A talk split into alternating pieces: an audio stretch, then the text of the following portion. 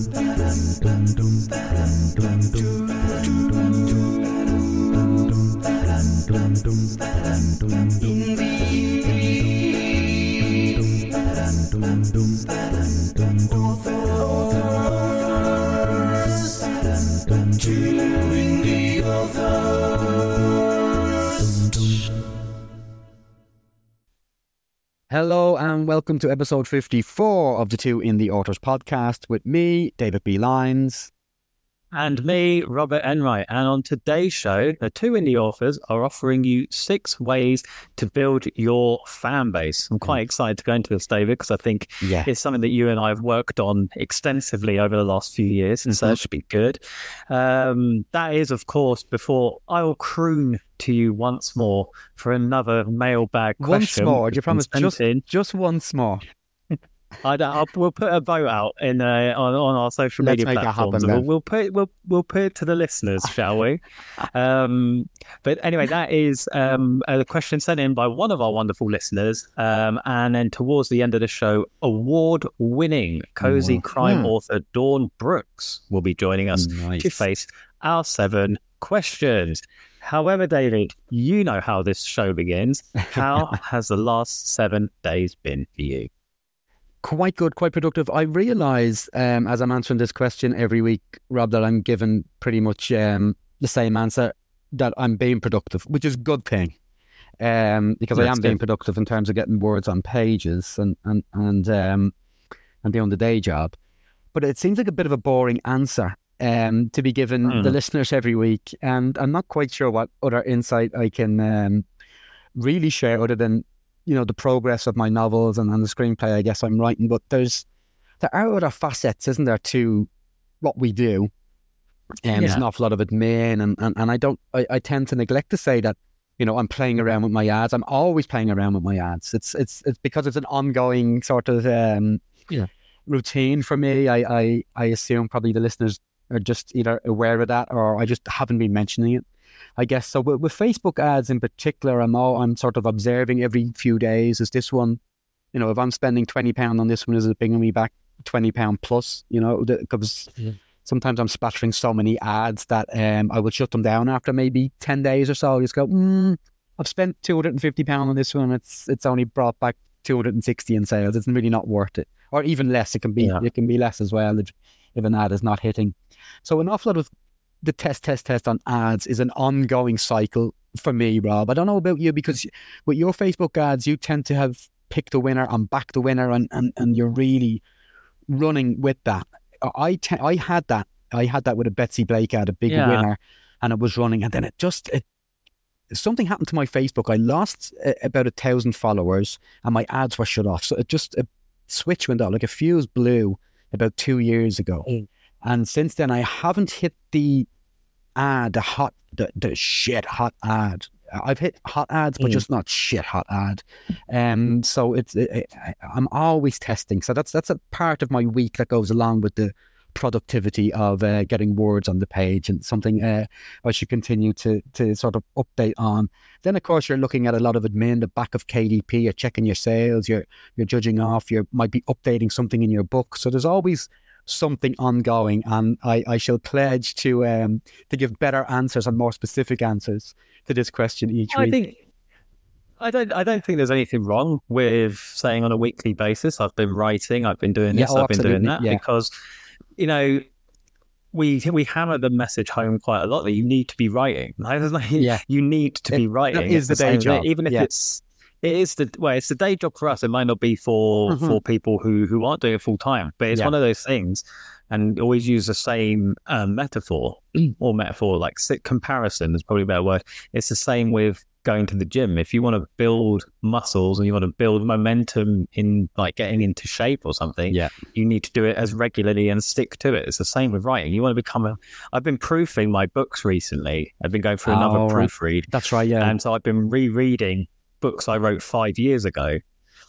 And I'm like, well, I don't even know how this book sells like, Yeah. compared to what I write now. Yeah, so I'm a much better mean. writer. I'm Yeah. a much more confident writer. So I don't think it's bad. But yeah, I mean, we can always lift the lid a little bit more. Um, I know, you know, talk around marketing is always fascinating. However, before we go into my week, David, you did hit a milestone this week. Yes. I saw in your social media. It's worth celebrating. Yeah, big one. Yeah, 400,000 book sales now. So. I woke up, I knew it was coming. So I was counting down for the past couple of weeks to to get it. But um, yeah, and I realized as well that um, I was miscounting as I was Mm. counting my book sales over the years because it's easy to look at KDP and go, boom, oh, I, I've sold whatever amount. You, you can you can actually get a lifetime worth of ebook Uh-huh. downloads and paperbacks.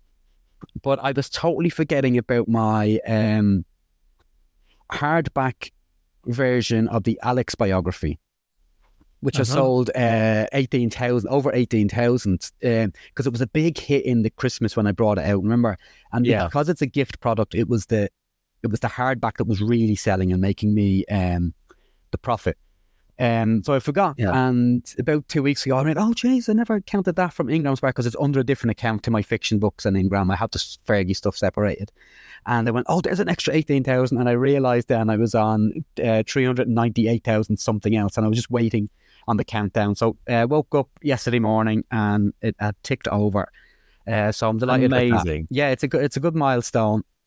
Um, I mean, that's it's it's worth celebrating because that is. I mean, and it sounds massive um, because you're you're still a hundred thousand books away from selling half a million books, half a million. Yeah. But the thing is, is you know you're going to hit that. Yes. You know you're going to hit that. I know I'm going to hit that at some point over the next year or two.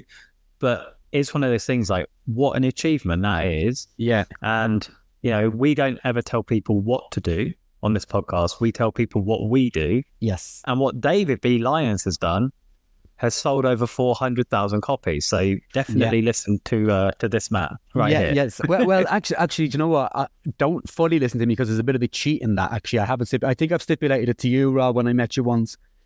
Um, so this figure also includes um page reads. So anytime 320 pages are read in my page read, I'm actually counting that as a sale because somebody has purchased Uh, my book. Fine.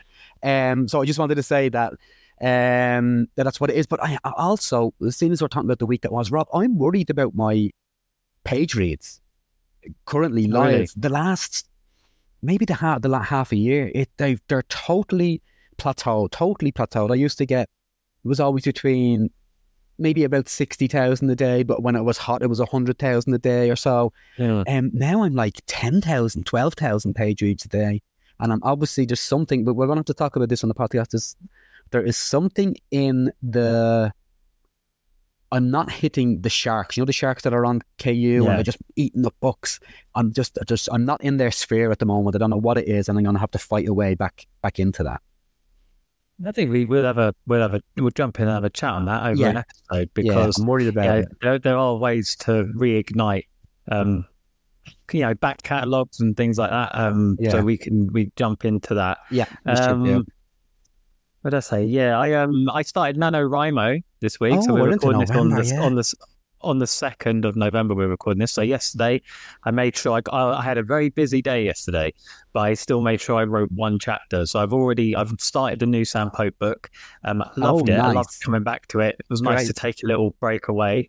Yeah. um, and yeah, basically over the, over the past few weeks, I've I've had all my I had a new proofreader join me uh, about book nine, I think it was in the series, Yeah, and now I've had them going over the previous books, the previous eight, and thank God I did because the amount of grammatical errors and things like that they've picked up. So I've I've proofed about four books, and you know how much I hate doing that. So yeah. I'm on to book five now, so I'm near the end of that process. Oh wow. And then obviously I've got um Jack Townsend launching next Friday. And yeah, the buzz is starting to build for that a little bit. I got a nice I've given a few advanced copies out. Obviously I've got my blog tour coming, which I'll update everyone on. Yes. But I've got a few um advanced copies with some friends of the show who have been on and um one of them, Mel Sherratt, she uh, sent me back a glowing review yesterday um, Nice. about the book. So that's gone out on my social medias and stuff. So Brilliant. yeah, it's Good. We've both been incredibly productive. And let's jump in and talk about fan bases. Let's do it. Two indie authors. Our talking point, David, is another six tips. We know that these go down um, well with our listeners, and I Mhm. think it's always useful for us to just you know show behind the scenes of what we do in our business. So this week we are doing six tips to build your fan base. Now, I know I've touched upon this numerous times over the podcast. This is how so it's a little caveat. This is how we've built our fan bases, right? This isn't the blueprint that everyone has to follow. There's, you know, we've had unbelievable guests on for our seven questions who have blown our minds with some of the ways they've built their loyal fan bases, the way they, you know, we've had people smashing it on Goodreads, we've had Yeah. people smashing it on um, numerous other platforms that we don't even really go near. Yeah. But this is six tips that you and I have put together that we swear by and that we stay on top of Mhm. to make sure you're building and cultivating not just interest or sales in your books, but a, a dedicated and loyal fan base. Because without that, it's going to be very hard to continuously find new customers to sustain you know an income that's why you need this fan base people who would basically pick up pretty much anything you put out right Yeah, Yeah. having a healthy fan base is so key to your sort of launch because if you know that 200 people are definitely going to buy my book or 2,000 people are definitely going to buy whatever fan base you have built up, it's such a great cushion. It's a great starting point from that. And, and Rob's dead right. I mean, it- because this is a creative business, there are a multitude of ways of playing the game, any creative way you can, you, you can think of. So uh, th- this is how we have done it, Rob and I, and we sort of hit off each other and gave each other tips. In fact, Rob just had to give me a big tip just off air before we came on. I'm worried about my page reads, as I mentioned in the week that was, and we, we talked it out. So th- this is sort of how me and Rob have sort of not only just built our fan bases, Rob, but what's key once you're sort of building a fan base is sort of maintaining it, isn't it? mm. Yes. It's, it's it's like i said it's the keeping people not on the hook but keeping people interested. Yeah. so um my my, it was quite funny the other day. Um i had one of my best friends i've known him since we were 12 years old. He came over for lunch with his wife and, and his little girl and they were our kids were playing together and i was chatting away with his um with his missus and my mate he turned to Soph um who's my wife obviously we know this on the show and he said to her he goes what what do you make of rob on facebook by the way and she was like what do you mean and he's like because I see him post something. He goes, and it's always like this really good looking ad or like a post about like, oh, you guys are brilliant, or oh, I've just written like another chapter. I'm really excited for this. He goes, and people just like it and they're commenting on it, and people are saying can't wait, and people saying love your books. He goes, he goes like, he goes, it's it's weird. He goes because it's just Rob. He goes, you know, Yeah. I've, I've played football with this guy. I go for drinks with this guy. I've I've seen him be sick from alcohol in a bush somewhere with this guy. He goes, because it's just Rob. He goes, but these, uh, and I was like, well, that's the thing is, is you can be someone's favorite author. You can do that, and to do Yeah. that, you need to cultivate a fan base where people can relate to you, people can appreciate the work you put out, but then also people can follow you because they're they're interested. We live in this world now of people are more invested in kind of the people behind the scenes than the thing itself. So Yeah. that's why it's so important to cultivate that fan base. It is with independence. Co- There, there has to be that sort of relatability. So it's it's normally brands. If, if we're if we're going on businesses that aren't independent ordering, brands now that are set up that you find on the supermarket, they're not. They're often called Jane's sauces or something, or there's a story to them, you know. And on the back, you'll have a picture of the person who made the sauce and you know Mhm. where they're from, and a little, little bio.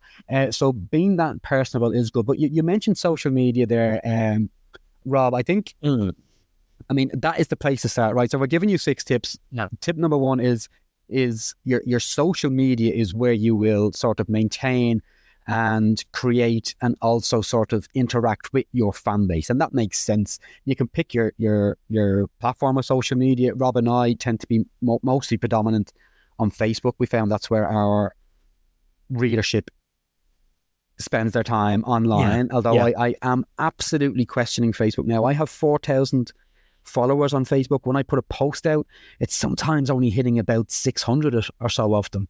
It's really not Yeah. reaching that fan base. So it, it's something. Um, well, that's the um, isn't that the the the, the tip? And this is actually Yeah. one I should probably slap my wrist for. This is I I haven't this as much as I should. Yeah. Um, but Facebook now, you know, they'll ask you to boost a post. If you create a group, I think Mm-hmm. visibility on a group is better than uh, liking a page. well, what's key with um, group is you can at everyone. on a Mhm. group. So when you're putting a post out on a group, you can at everyone and they will get to see it. It might annoy them, but they, they Yeah. will definitely get to see it. Whereas a page, um, it's really only shown to about twelve percent, fifteen percent. Some sometimes it will it will show a thousand people my ads Yeah. or my post, but uh, mostly it's just a few hundred, which is a, a shame because I have four thousand followers. Yeah, but at the same time, you know, it, it's still showing it to that many people. But I guess what's the important part of the social media thing is how you act on social media, Yeah. not how the social media platforms act. Exactly. You know, all these all these social media platforms, no matter what people think of them, they've all been designed and built to build up the biggest databases in the world for free and then charge you to reach the people. That's all they are. Yeah. Twitter's the same or X as it's called now. Yeah. Instagram's the same. TikTok's the same. Yeah. Um, Snapchat, I've never used Snapchat in my life. It's all That's the about same. owning data. All these, it's owning data. That's what it is. Yeah. So I guess you can't control that. What you can control is your behavior on um, social media and how you interact with your fan base. yeah. Um, so you, there's a, there's a few things that you you have to do, right? Yeah, yeah. There's definitely things you have to do. So, um, it's very simple. Interacting on all your ads is a really key thing to do on Facebook or or wherever you're, you're advertising, because if somebody le- leaves a comment saying, "Great book," don't just like it, love it, and say, "Oh, really appreciate you saying that, Joanna. Thanks very much." Um, you could say, then say, "If you could please leave that review on Amazon, I'd be very grateful. Or you can please try the next in the series, or you know, please try. If you like this book, you might like this one, which is my case because I used mostly write in um, standalones. So that type of thing, and and doing that consistently with every comment that you get on any, whether it's an ad or a post that you've put out there, that's key because every time you're commenting, you're, it's almost like reposting it. Other people will will get it. You're you're you're you're, you're creating the circles going quicker and it's going to feed into Yeah. more people. So definitely doing that is key tip, isn't it? What? And I think if you can be consistent on Facebook, Rob, as in have a voice, as in this is sort of the tone I'm going to go with for my Facebook Mhm. following and um whatever that may be. I do an awful lot of sort of pop culture thing, like talking about movies and TV shows and all that, um, which gets decent interaction. I mean, it's not that's not very novel. It's not unique. That and No. I, I'm I'm always giving consideration to changing my voice, or at least even having a structure. That Monday I post about this, Tuesday I post about this. You know, and I Yeah. I, I I think I think we spoke about this, Rob. Pictures of ourselves, selfies, working yeah, they at do the well. desk, work, and they really tend to work. I think that I think that what our readers want are certainly what I've experienced. My readers want, and different ages, different readership groups will be different again. So don't always do what Rob and I are doing because it might not work for you. But um, I think giving them behind the scenes access is is what they like. And that's that's the the point we made at the beginning. It gives people the chance to to kind of relate to you. That's the thing. If Yeah. I, you know, I, I I put a picture up of me constructing a climbing frame, and I got loads of I got loads of readers digging me out saying, "How long is it going to take you to do that?" Like, you know Yeah, I mean? yeah, but yeah. it's fun because I I then interact with them all. Yes. I then interact with them all, and you have like running jokes with some of your readers who follow you, and things like that. I mean, we. I, I'm going to say now the the biggest thing you can use. The reason why it's so good is you can get your um, followers and stuff involved, and it becomes like a weapon. Like David mentioned there about like when you launch a book. You can rely on these people to shoot it up the charts and get more organic eyes and more organic sales. And that's what's happening with me with my Jack Townsend book. I'm entering a new genre and I've already got loads of pre orders based purely from people who follow my Facebook or my mailing list because I haven't put any marketing out for it. So Yeah. these things are really, really useful. Um, but I mean, we can't talk just about social media today. So what I will say is, we did a, a six tips on social media where, like, David did some brilliant stuff about finding your platform that meets your genre, and some more tips of how me and David have built our our like social media following over time. So that was episode thirty-seven. Yeah. nearly twenty weeks ago. That that's mad. um, but but I'll, so I'd, I'd recommend if people want to go really deep into how you and I do what we do on social media, go and listen to episode 37 after you've listened to this one.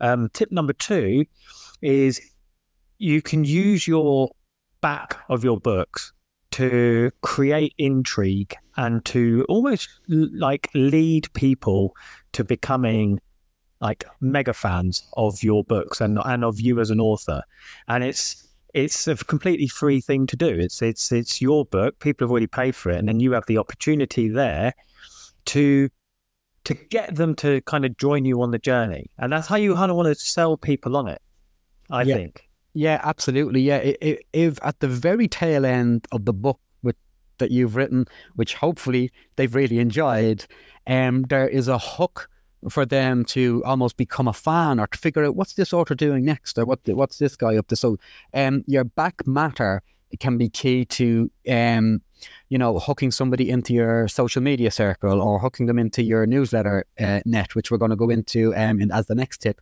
or, or, or at least you know, I, I drive an awful lot of them to my YouTube following, and from there they sort of hooked back into the other places because my some of my books, my back matter ends with a video of me sort of explaining the process of the book. Um, so yeah, back back matter, front and back matter is somewhere you can hook readers into your net of um of fan base. Yeah, and it's it's there for you to do. Like I said, I mean, a lot of these tips we've probably gone into in a bit more detail on a whole episode, but this six tips here are things that you and I stick at to build our fan base, and that is one of them. Like my, I, I won't go into all the ins and outs of what you need to have in your back now, but the first thing I have when someone goes past the final page of the book, they've got a link. Sign up here, get a couple of free books. Yeah. If you like Sam Pope, I've got a couple of free Sam Pope prequel novellas that will save you about four pounds or six dollars. Click here and get your free books. Great. And then if they sweep swipe past that, they're given a list of books. Like boom, here's a massive list of books of Sam Pope. Here's Yeah. box sets. Here's novellas. Then it's. you know I mean? I don't even go into anything really about me until I'm just kind of showing them this is all the stuff I'm offering you. Here you go, bang, bang, bang. Yeah. And that's the thing. We're in this content gener- generation where. You know, you're almost blinded them going like, well, I've got to get involved here. Look how much stuff there is. And you're assuming if someone's got to the end of the book, they've kind of enjoyed it. Yeah, So absolutely. Well, that's the aim. this is all the theory in play. Yeah, that's yeah, that's the aim. Um, but yeah, so I mean, way back in episode seven, David, we went into the specifics of what you need to have and how you kind of set that up and the Yeah. mechanics of offering reader magnets. So we won't go in that into that now. But I'd say tip one. Get shit hot on of all these tips. Get shit hot on your social media if you Yeah. want to build a fan base. Tip two: make sure the back of your book is created to benefit you um, to build that fan base. So, Absolutely. what you just kind of gave us a hint. Tip three. It's quite an obvious one, but it is an obvious one. Um, yeah, so it's it's newsletter and maintaining an, e- an email newsletter list or an email list, which you probably, well, not that you probably, you definitely should be linking to in your back matter um, at Mhm. some stage. It mightn't be the lead link, like Rob's lead link is to the series, which makes an awful lot of sense. Um, but maybe it's a secondary link for you. But but but you, what you're trying to do is build an email uh, list. And the reason that is key and even more key over social media is because you own it. So Mhm. if you have 5,000, I've now got 8,000 actually on my email list, 62, 63% open rate. It's not huge. I need to cull that. I'm on a cull it. It'll probably come down a couple of Yeah. Um, but I own that data. That's data I own. Whereas your Facebook or your TikTok or your Instagram, your social media that we talked about in tip one, that's data owned by Mark Zuckerberg and AOL. Mhm. Um, so if you own your email list, you have access to these people anytime you want. You can send out an email. And it's really key cultivation of your readership or your fan base, even more so than Facebook, or certainly this is my experience of it, because I'm getting emails dropping back and forth, and I, and I actually have relationships with some of my super fans, you want to call them, dolls, which Yeah. is what David Gaughran calls um, the fan base who are really invested and you know they'll buy anything you put out and, and they want to know the process and they want to know all this type of thing. Um, so my email list is key to me. Robbie, before you sort of said that, oh, I wish I handled that area of it better, that was a few months back. Have you massaged your email newsletter in the time since? Yeah, I've I've I've been a bit better. Yeah, doing a Right. regular monthly Cool, um, newsletter. Um, I've culled it as well. There was a lot of unopens. I just sent a message out saying you want to stay on this, click this button. If not, ignore it, and you'll just come off my mailing list. And Right. again, I, you know, I kept I kept some of them, but I don't want people who don't want to be there on my list. Uh, but yeah, it's a really useful tool. Um, I'll give you a good example. So I've been using. So yeah, this is yeah, this is just clever thinking, David. I'm going to give myself a little pat on the back. Yes. I've offered um, an entire 12 book signed Sam Pope collection as a competition. The Great. biggest one. I usually do like when I hit a thousand reviews, I, I give away a free copy of that book. Yeah. Um, or when I hit like a milestone, I usually do a paperback and then I do another one when I launch a book, blah, blah, blah. But what I did is I was like, 12 Sam Pope books, all signed. The only way to enter is to pre order Jack Townsend Oh, because you guys have been you guys have been so instrumental in helping me bring Sam Pope to life and to build a career off it. I now hope you'd like to do the same with my next series. So to Right. thank you for doing that, you could win this competition. I put it out on my social media, and I got like. I've had a, you know, a few hundred or so, you know, downloads of, of pre-orders of Jack Townsend, Awesome. and I got a few emails of the pre-orders, blah blah blah, and then I sent it out on my mailing list. So this is direct into people's inboxes. So Yeah. the- like David said, you could have thousands of people on your Facebook page. Not all of them are going to see your posts. Mhm. I send this out on my mailing list to a dedicated list of people who have said they want to hear from me.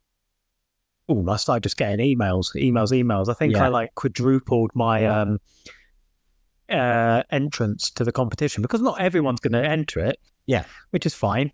But I, I think I got like yeah, quadruple the amount of entrants because they're my fans, and this is what I can do, and this is what a mailing list can do. So again, we've had a whole episode dedicated to what kind of providers you should use, what kind of automation you should have.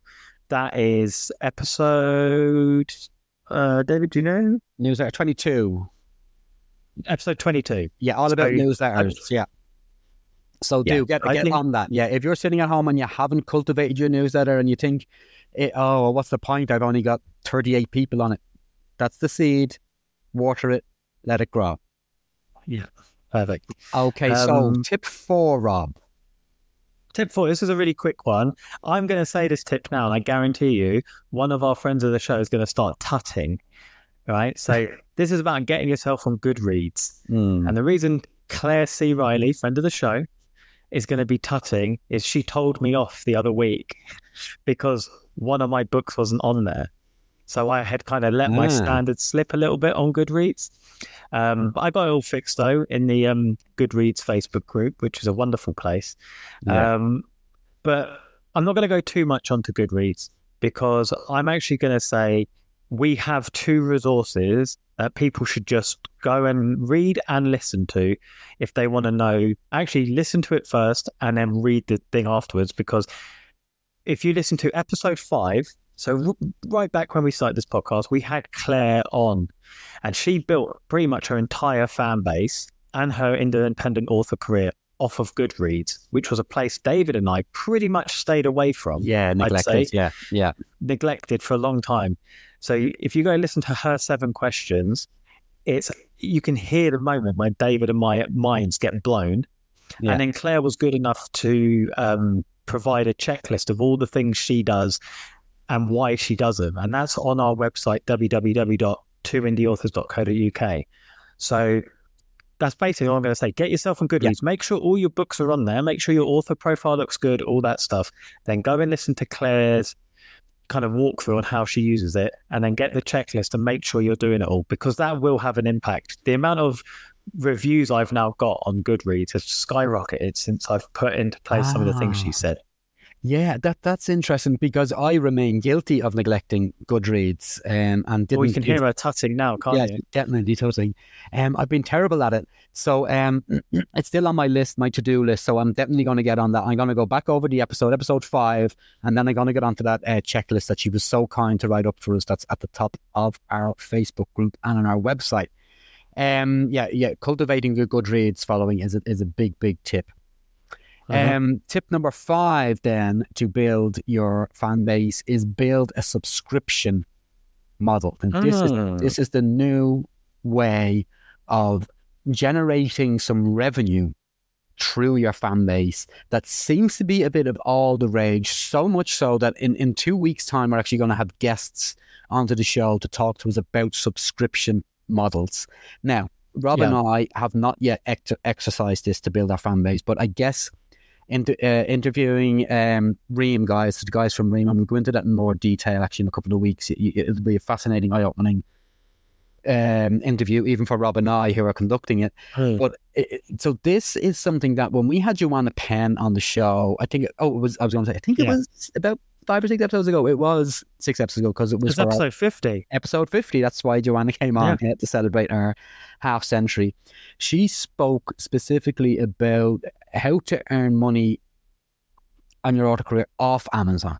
So selling Uh-huh. directly and through these sort of subscription models, which is where you sort of entice your fan base, Rob, Uh-huh. to follow you on this subscription model where they're probably seeing your work in progress or behind the scenes access or this will be different for every author so if you're in we had a great rory ray on last week uh, who's a children's book and writer and illustrator so can you imagine his subscription model what he could entice his fans with with sort of these sort of Yeah. caricatures, which he did a brilliant one of you and I that we've just posted on our fo- our social Yeah. this morning. Uh, it was great. Thanks, Rory. So imagine what he could do to entice people to pay him maybe five, six, ten, fifteen pounds a Uh-huh. month for access to see what he is doing and how he is working. And this is a huge model, not just in for indie authors at the moment, but subscription models is just what's hot for Yeah, revenue generating now.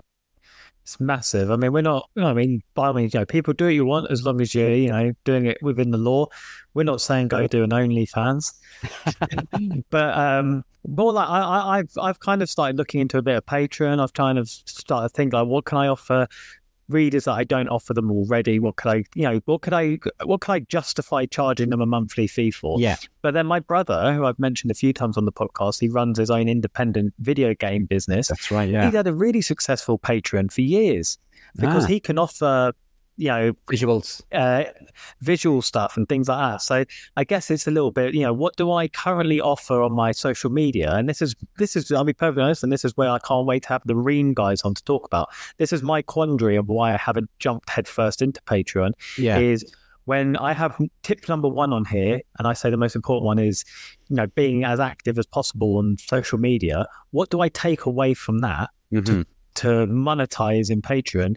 Yeah. Then does that tip the balance and things like that? So again, we're saying it's worth going into this thing because it is all the rage, and you listen to Joanna Penn, and you can listen to loads of people who do this, and it seems to work.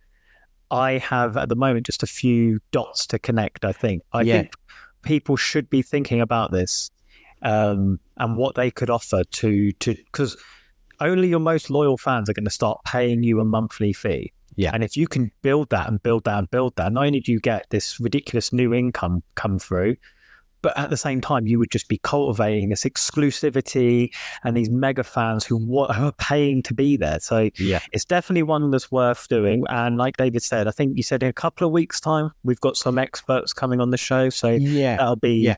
I, think, a really good eye opener. Ask them to join the dots for you there, Rob. You're talking about, and and literally, I just ask these guys, what are authors? Because this is this is a subscription model set up by authors for authors. I want to ask, what are authors doing to entice this sort of uh, uh, monetary investment from from these fans. So so we'll join we'll try to join those dots. That's going to be episode fifty eight that we're recording in the middle of November. That's what Ream and we're looking forward to that one. What's the next tip there, Rob? So the final tip, the final tip we're going to do, and this is one I do this. I'm going to hold my hands up now and say I do this. Is you should stalk like-minded authors. Now, when I say stalk, I don't mean no turn up outside their house, peep through their bushes, and things like that. Like I said, keep it all within the law. But what you should be doing is if you see someone who is achieving or doing what you want to be doing, and they are in your genre, because remember, you always need to make sure you're you're looking at the right people. Find out what they're doing. Follow them on social media. Join their groups. Join their follow their official Facebook page or their Instagram. See the type of ways they're interacting with their uh, fan base. See the types of things they're posting. The type of marketing they do.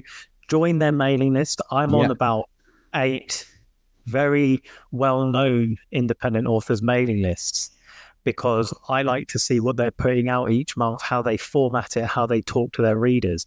And Yeah. again, this is all free. You don't have to pay for this thing. I will just urge people be inspired by what you see. Yes. Don't just copy it flat out because all you'll be doing then is showing people something similar to something they already like, if that makes sense. So Yeah. if I was to, so I'm going into a detective series. If I was to do everything, say LJ Ross did, you know, similar covers, similar marketing, people would just go, "That just looks like LJ Ross.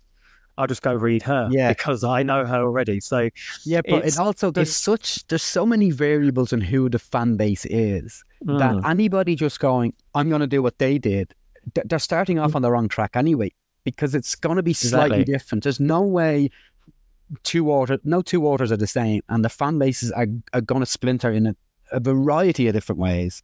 So you need to, if you're creative enough to write a book, you have to be creative enough to figure all this sort of stuff out. How can I reach out to the fan base? How can I give them uh, something of value? Yeah, and I think looking at authors. So if you if you do action thriller stuff, follow me. Follow me. Come join. You know, I'm try- shilling for sign-ups to my mailing list. I'm not, but yeah, if you want to see what I'm doing, join my mailing list for a couple of weeks, for a couple of months, and then Yeah. sign. You know, get inspired.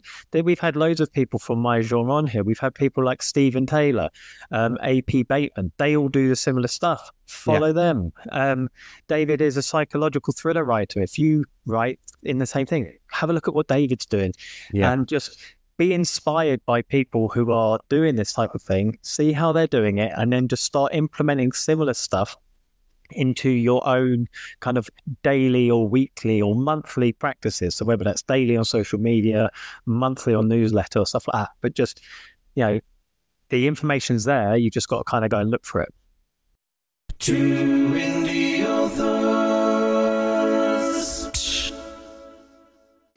And I just want to sell a lot more books, but I can't work out my Facebook ads.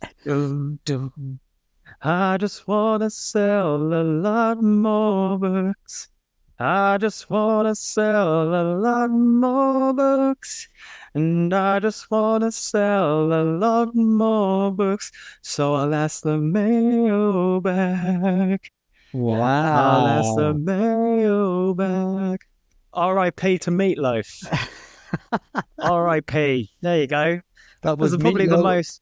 Meatloaf covered by Ronan Keating. That's what that sounded like.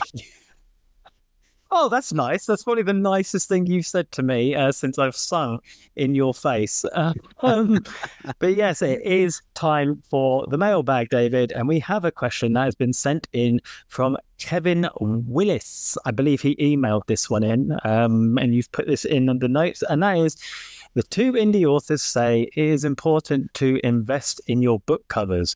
Mhm. We do say that because Yep. it is important. Uh, my money is a bit tight right now. Is it advised that we can purchase pre-made covers? So, very good question. Yeah, that is a good question. It sounds like a simple question, but it's, it's a good one because there must be so many authors at that stage where they're just starting out and they're Hmm. thinking, how much can I invest and what's going on? And these two idiots at, on the podcast are telling me I have to invest so much in a professional book cover designer and professional editor and proofreader. Um, we do, but there are ways around it, Rob. So, um, what what what is, is it, Kevin? Yeah, sorry, Yes, Kevin. What, Kevin what. Kevin has asked there is, can we purchase pre-made covers? That's one way around it. We don't say you have to spend a thousand pounds and be and to be professional because a pre-made book cover is a professional book cover made. It's Mhm. just already made, so now you can get it for cheaper. You're not getting a bespoke one certainly for you, and so you're still getting a professional book. And it's more be professional, isn't it, Rob? Is our advice Yes. rather than spend thousands. Yes, it's, it's it's you don't have to. I mean, it's nice to be in a position now where I can get my covers made and I can sit and I can talk to my book cover designer. But Yeah. so I use a company called the Cover Collection. I'm going to give them a shout out because they've been fantastic. Right. But my Sam Pope book covers, they're bespoke. Like we've worked on those, and and same as my Jack Townsend ones and my Bermuda ones. But I'm actually going to take people back. My book, One by One, the first book I ever wrote, my brother did a cover for me. Then um, I had a publisher, remember? And I told you I found the Yeah. same cover they used on another book. Um, so I found the cover collection. And what a pre made cover is, is when, say, someone makes a book cover for someone, they probably do about two or three designs because they get given the genre, they get given this. So if you get a psychological thriller, they'll come up with three potential psychological thriller type covers. And then David here will pick the one he likes, and then they'll go away and they'll work on that. They'll do some revisions on that. The other two that David discarded, that designer, if they've a big, you know, got a big enough website and they do this, they'll take those covers, change the titles of them, change the author name to like just something bit bland or something just no one they know, and then they'll sell them. Because then what you can do is you can take the design and you can change the title and the author name to yourself. You can't really do much along the lines of, oh, I want to change these colors, I want to change the imagery. Mhm. But that's why they stick these up. So I bought one by one, the cover for one by one. It was pre made. So Right. they then sell it to me and they don't sell it anymore to anyone else. So I have my own unique cover for one by one and I paid like 60 quid for it, 70 quid. And just, you know, over the years since I've done that, that book sold loads. Like I've never marketed it, but the cover makes people stop on Amazon and have a look at it. So I'd say if money is tight, and we know it is for a lot of people at the moment, the way the world is and stuff, if you're looking to save some money somewhere, but you still want to remain remain professional, go on these um, book cover websites, look at their pre-mades, and then just reach out to them and speak to them about what you can do with it, and you could end up with a really good cover for the least amount that you're willing to spend, if that makes sense. Yeah, it does indeed. And I know Rob and I often go on about branding, and your branding should be sort of Mhm. evident in your book cover. What you can do there in that instance, if you're buying a pre-made cover, is your the font of your byline or the font of your uh, title can be your branding. Okay, so you can just have Uh-huh. a new image every book, but that same sort of typeface um, that that screams at the reader that that links this as, as a brand. So yeah, um, very best of luck, Kevin, uh, in, in your your ventures. We we wish you all the best here at TIA. Stay listening to the show, and of course, thanks uh, very much for sending that question in. Two indie authors. Okay, Rob, it is time for the seven questions. And on this week's show, we have a wonderful guest, an award winning cozy crime writer, Dawn Brookes. Dawn, thank you so much for giving us your time today. You're welcome. Pleasure to be here. Oh, it's it's it's our pleasure. We can't wait to get um, your insight here into these seven questions. Um, but before we do that, uh, Dawn, uh, can your books look amazing? By the way, a, a great Yes. series of cozy crime murder mysteries. Um, can you tell our listeners a little bit about your author career so far, and how many books is it actually you have had published?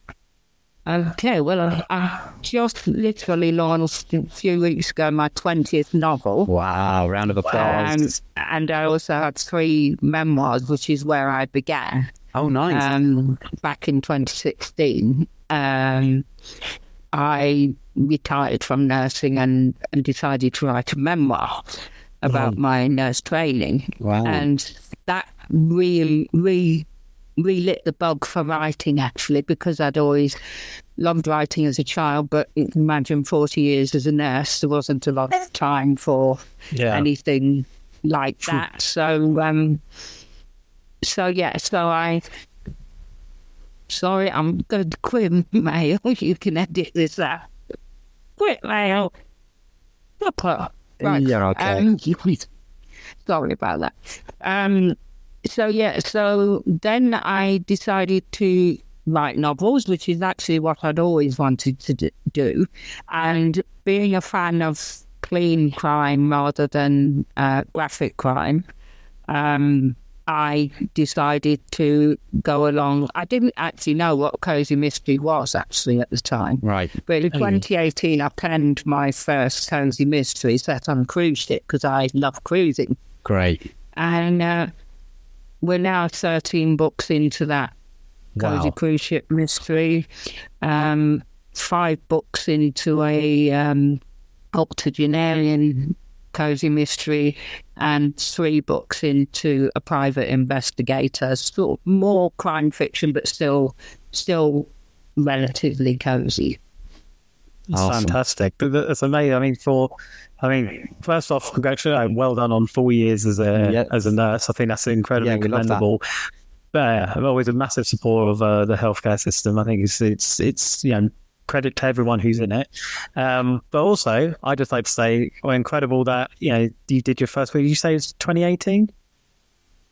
uh, 2016 was my first memoir. My first novel Hmm. was in 2018, and I've written 20 novels since. So Wow, 20 my- in five years. So you know, it's just a good champion for you know being prolific and things like that. So Yes. a massive, massive congratulations to you. I'm fascinated to hear um, how you've gone about that over the last five years. Um, because like David said, they look great, sound great.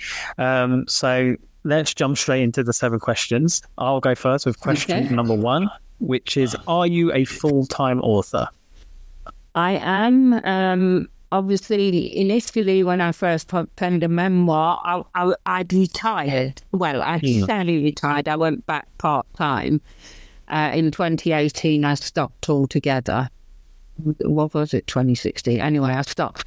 Uh, so, I so I didn't initially make a living from writing. Right. Uh, but I had a little bit of money to invest uh, in into my writing career, and then but now obviously I make a full time living and more than I ever earned as a, a senior nurse.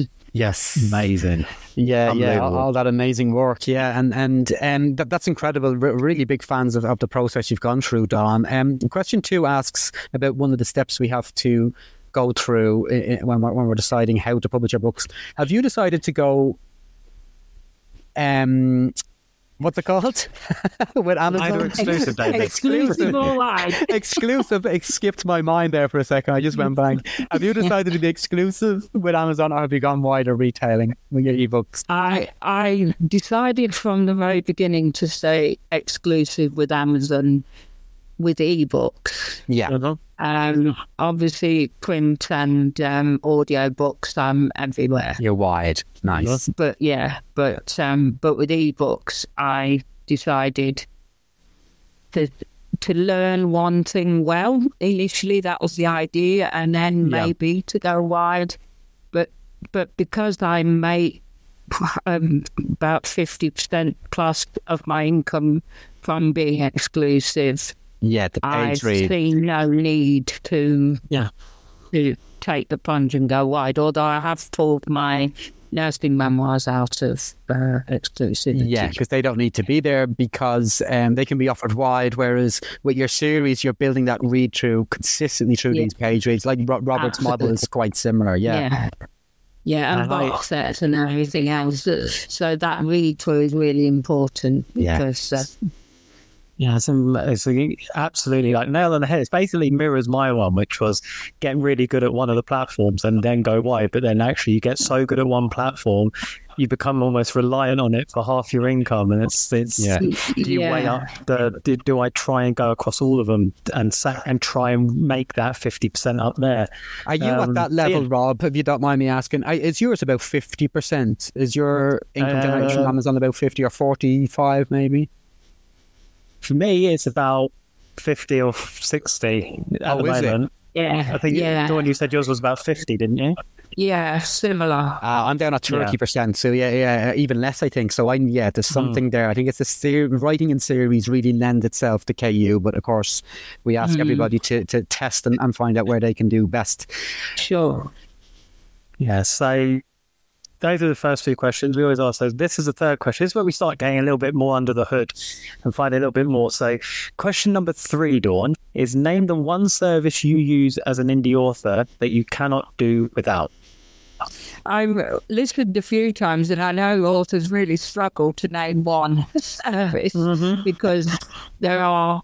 Uh, it's like we all have a toolbox that we use, Yeah, but I guess um, um, I was going to say vellum, but actually I I can format books myself. Obviously, it's a lot easier with vellum. yeah, Um, but I can do it. I have a template. So Scrivener to me is the go-to. yeah, I write in Scrivener. It organises me. It keeps me, particularly when you've got repeating characters. Um, it, it keeps me on track uh, with all the series. Interesting. So, Dawn, uh, Robert hasn't been converted yet. Um, I was converted about 18 months ago to Scrivener.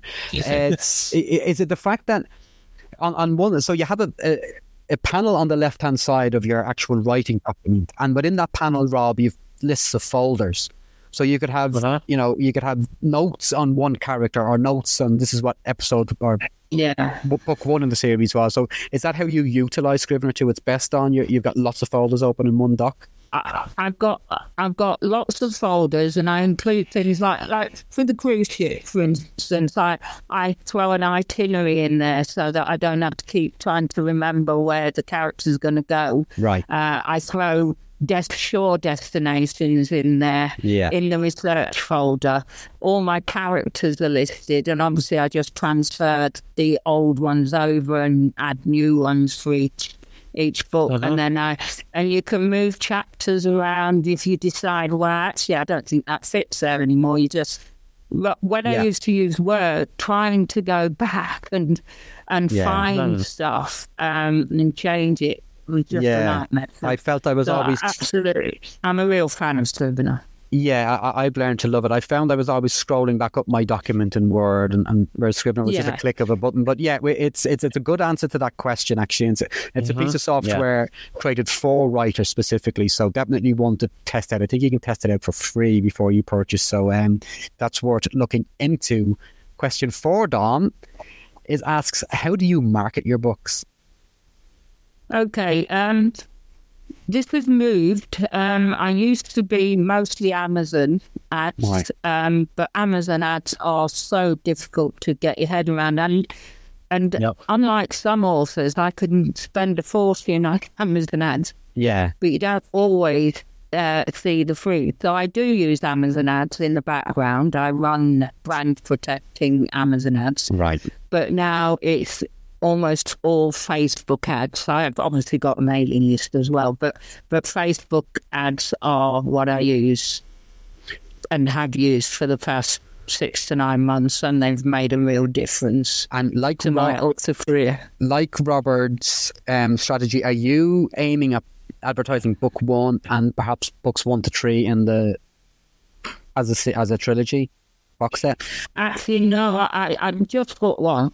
I, Just one, I advertised book one, uh, both uh, the box sets do okay by themselves. Um, Yeah, I'd rather, to be honest, sell 13 books than a box set of 10, although I'm happy to sell a box set of 10 as well. Yeah. And, for it- and I've obviously got box sets of 3 So, yeah, book one of my Rachel Prince Mystery series, uh-huh. mostly.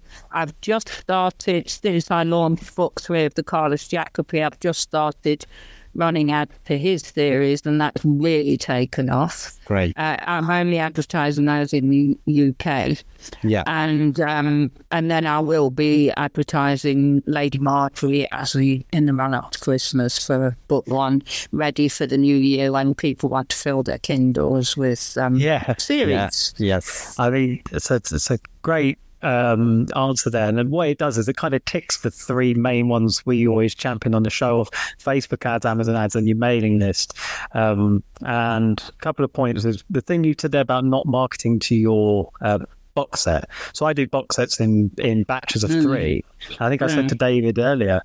Funnily enough, although I market to book the box set one, box set two, books four to six, is a much bigger seller for me. So I guess people are kind of dipping their toe in, at, Yeah. you know, buying the book, one book on its own, and then once yeah. they're in, they'll then buy the box sets because they save a little bit of money. But the Sure. the one point I really wanted to make that you said there that our listeners should take away is when you said you run brand protecting ads on Amazon, um, which is Yes. really important, and that's where you target yourself, right? And that's where Yeah. it means Yeah. although you're paying to appear on your own book page, Yeah. you're filling up all the advertising space on those Yeah. pages with your branding. And it's really important because um, it kind of just keeps hammering home. Is it the seven touches of marketing whatever? The more you see something, the more it implants in your head. You go look at it. So, um, really excellent um, advice on how you're marketing. It's one that we, I think a lot of our listeners should definitely uh, listen. Um, question And five. I also use broad targeting for Facebook ads. I don't do. Oh, do I you? don't. Yeah, I don't do specific targeting. I I um used to do No. um specific targeting, but now I've found broad targeting works much better. It seems to work better at the moment with Facebook's algorithm. Although obviously I'll keep an eye on it. yeah. Um, Yeah. I mean, I do target obviously male or female, country, and aim, but that's the only targeting I do. because we we had Matt Holmes on a few episodes back. Oh, yeah, and yeah, he's I know a massive Well, name and champion. Yeah, he's a massive champion of this um, broad targeting, allowing Facebook Yeah. to, to basically pick your audience for Mm. you.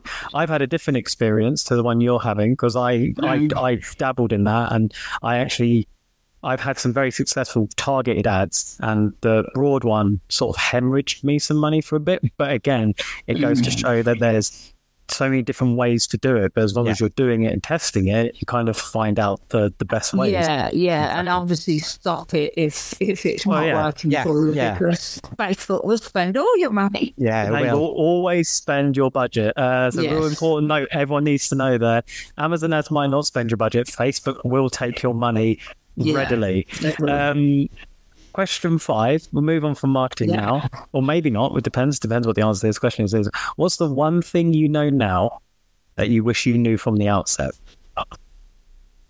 I think it's called uh, again. There's a ton of things, isn't there? You do, you make so many mistakes when you start out, and I did anyway. I made mm-hmm. every mistake, but I guess uh, patience, learning that this is a marathon, not a sprint. I mm-hmm. think too many people think that they're going to make a living with their first book, um, or or or you know make a. I mean, and and wonderful if you do that. And it's, I, you know, hats off, and I'd love to do that myself. But but yeah, I think just pacing myself, uh, learning that it's a marathon and not a sprint. Uh, the, the independent publishing. It's unlike traditional publishing where they have to, they want to make their money back very quickly. yeah. In the indie world, you make your money back lower, slow and steady as the race, like the tortoise, but your income goes up and up and up.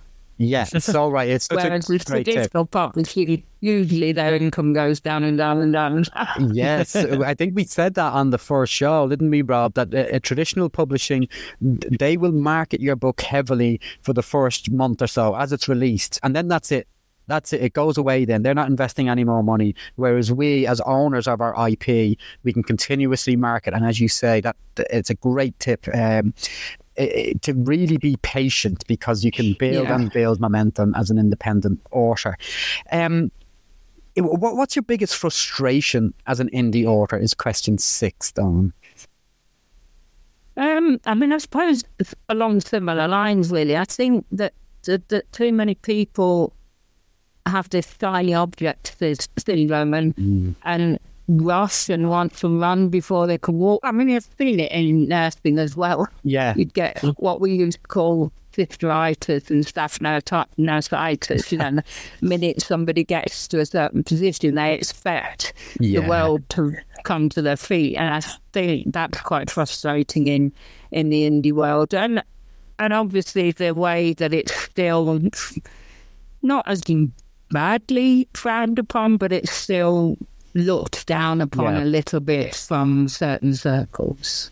Yeah, I think that's that's a common frustration, especially with the amount of doors that some of the massive independent authors have kicked down over the mm. years, and the high Yeah. quality of independent authors that are putting out high quality stuff. I think that is a common one, but I think your one there about the, the patience and the I see that a lot. David and I, I think we've kind of mm-hmm. stopped doing it. It used to be like almost like a weekly feature of me getting irate at someone on Facebook saying like, "Oh, I've released two books and I'm not a millionaire yet. This is a closed Yeah. game." And it's like, "Oh no, it's not. You're just not doing it properly." But again, like you said, you know, you've been so prolific over your sort of five years now as an independent fiction author. You know, I always say nothing sold your book more than your next book. You know, David's saying like test, test, test your ads, and that's all the things you've done, and now you get to make this wonderful income off of your books. So Exactly. I mean, to you. not, not to six figures in five years, I think is is wonderful. Incredible, I mean, yeah. for any Superb. business Yeah. uh, Yeah, to and- get to get to that, I think they'd be very proud, and, and people should just slow down a bit yes. and actually, and let the money come in when it's ready. yeah. see the bigger picture. That's always the thing for me is see the bigger picture. It's not just about the first book. It's about how many books you're planning on doing and getting there and sticking sticking the course. But that's obviously advice I give pretty much every week. Before we let you go, Dawn, and this has been a fantastic uh, discussion with you. I could talk to you for hours. Question number seven, final question, is what's the one piece of advice that you would give to our listeners? I think basically to similar to what the lines that you guys are on, treat treat your author uh, life as a business. Take your time to to learn and market, and and try to focus on a f just a few things rather than trying to spin too many plates in the air. Um, Because I think many authors think, right, I've got to be on Facebook, I've got to be on TikTok, I've got to be on um, Instagram, I've got to Yeah. be on X, as it's called now. Yeah. Um, uh, and they just get so overwhelmed, I think, and bogged down with all that. And then, of course, I've got to be a millionaire in six months. So it's slow down. Don't com- uh, don't compare yourself with other authors either. Um, you know, authors aren't your competitors; they're Yeah. your co- colleagues and friends. By all means, admire people who are further ahead than you, but don't try. I mean, try to emulate them in the good things, but don't try to be somebody else, and don't get jealous and protective and silly about it. Um, I mean, I, I, I saw saw or listened to Joanna Penn's interview on your channel, and Joanna, I mean, she's got her fingers in so many pies Yeah. that that could. I mean, that's wonderful for Joanna, Mm-hmm. But but that could also overwhelm people if Yeah. they think, "Oh, I've got to do that." Yes. Um, and actually, no, get get good at what you're doing first. Very Become good. successful, and I think Joanna would say that anyway. Yeah. Um, Yeah. You would, yeah. Yeah. Get successful, build build your email list, start slowly, and then start to diversify. I mean, obviously, Joanna d- uh, feels very strongly about wide, Yeah. uh, so she diversified right from the beginning. But but for others, it might be best to start exclusive and diversify, depending on where your business takes you. It's such Um, good advice because um, it really is about building the business that you can handle. I personally wouldn't be able to handle Joanna's business myself. I, I don't. I don't have that many hours in the day. Uh, and Me it- it- it- she's a bit like Beyonce in this world. Uh, she's. I think she's. I think Joanna has twenty eight hours a day. I think that's how it works. Um, Yeah. But I really love, and and Rob and I have championed this. One another great piece of advice there that you seem to skip through that went right into my ears, lodging in the brain. Um, authors, other independent authors, are not our competition. They are our Yeah. colleagues and our friends. It's so key to Yeah. realize that you can learn from other authors, and, and we've just learned from you over the past 20 minutes, Dawn. Thank you. And are you? And listening to podcasts like this, I mean, Yes. it's always interesting to hear what other people are doing. It's Yeah. amazing. Uh, thank you so much for taking the time and sharing your answers with us today, Dawn. It's been abs- it's been an absolute pleasure. Thank you for having me. Two indie authors.